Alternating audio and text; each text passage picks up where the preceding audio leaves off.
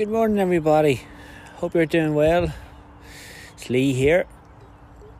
So, this morning, actually up at sunrise, um, and it's what day is today? Monday, the twenty fourth of April, twenty twenty two, and uh, yeah obviously sunrise gets earlier and earlier and earlier. And I just actually wanted to chat about that because when I was younger I definitely was not a morning person. Definitely not. Uh, I love my sleep and uh, could have lay in quite easily.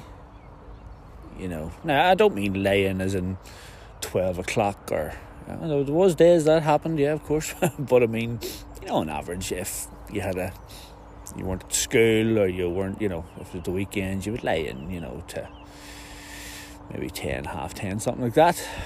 And as I gradually get older, um, I find that harder and harder to do. I just sort of became a morning person, you know. Um, I nearly thought when I was younger whatever way it was then, that was always going to be the way. But no, it, it seems to change. And not quite sure why. Maybe you think you're you may be missing out a bit more by, you know, wasting the day. I don't really know, but um, it's sort of trying to get the balance right where I think it's great getting up, you know, extremely early and catching as much of the day as possible. But at the same time, still need the right amount of sleep.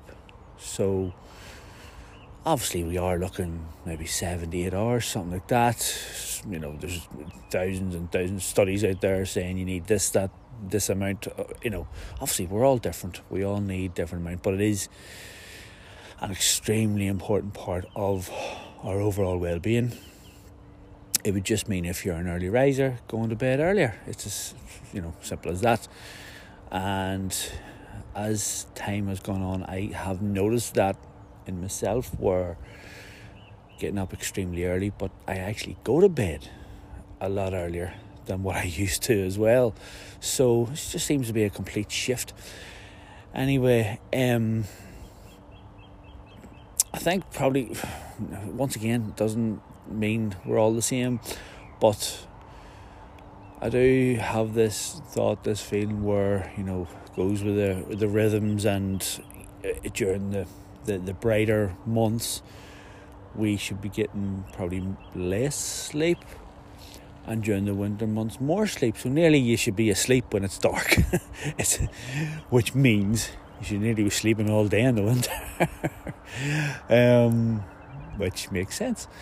But yeah, I just thought I'd, I'd, I'd record a wee podcast um, just about sleep and you know when we when we arise and you should definitely try if, if you're not one of those sort of morning people you probably give it a go sometime anyway to just to see even to see the sunrise you know and uh, seeing the start of a new day.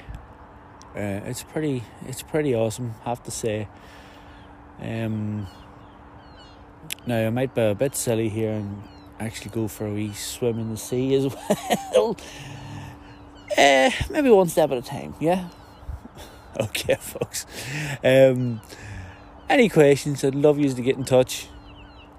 Uh, you can email us fitmindmatters at gmail.com or you can send us a voice memo to the podcast as well. Love to hear from you, but that's just a little note for today.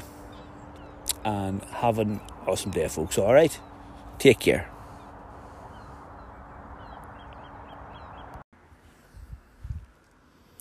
Hello, folks. When I was posting this, I obviously listened back to it and realised I got my date wrong. I must need my coffee. So it's actually Monday, the 25th of April 2022. Apologies. Take care.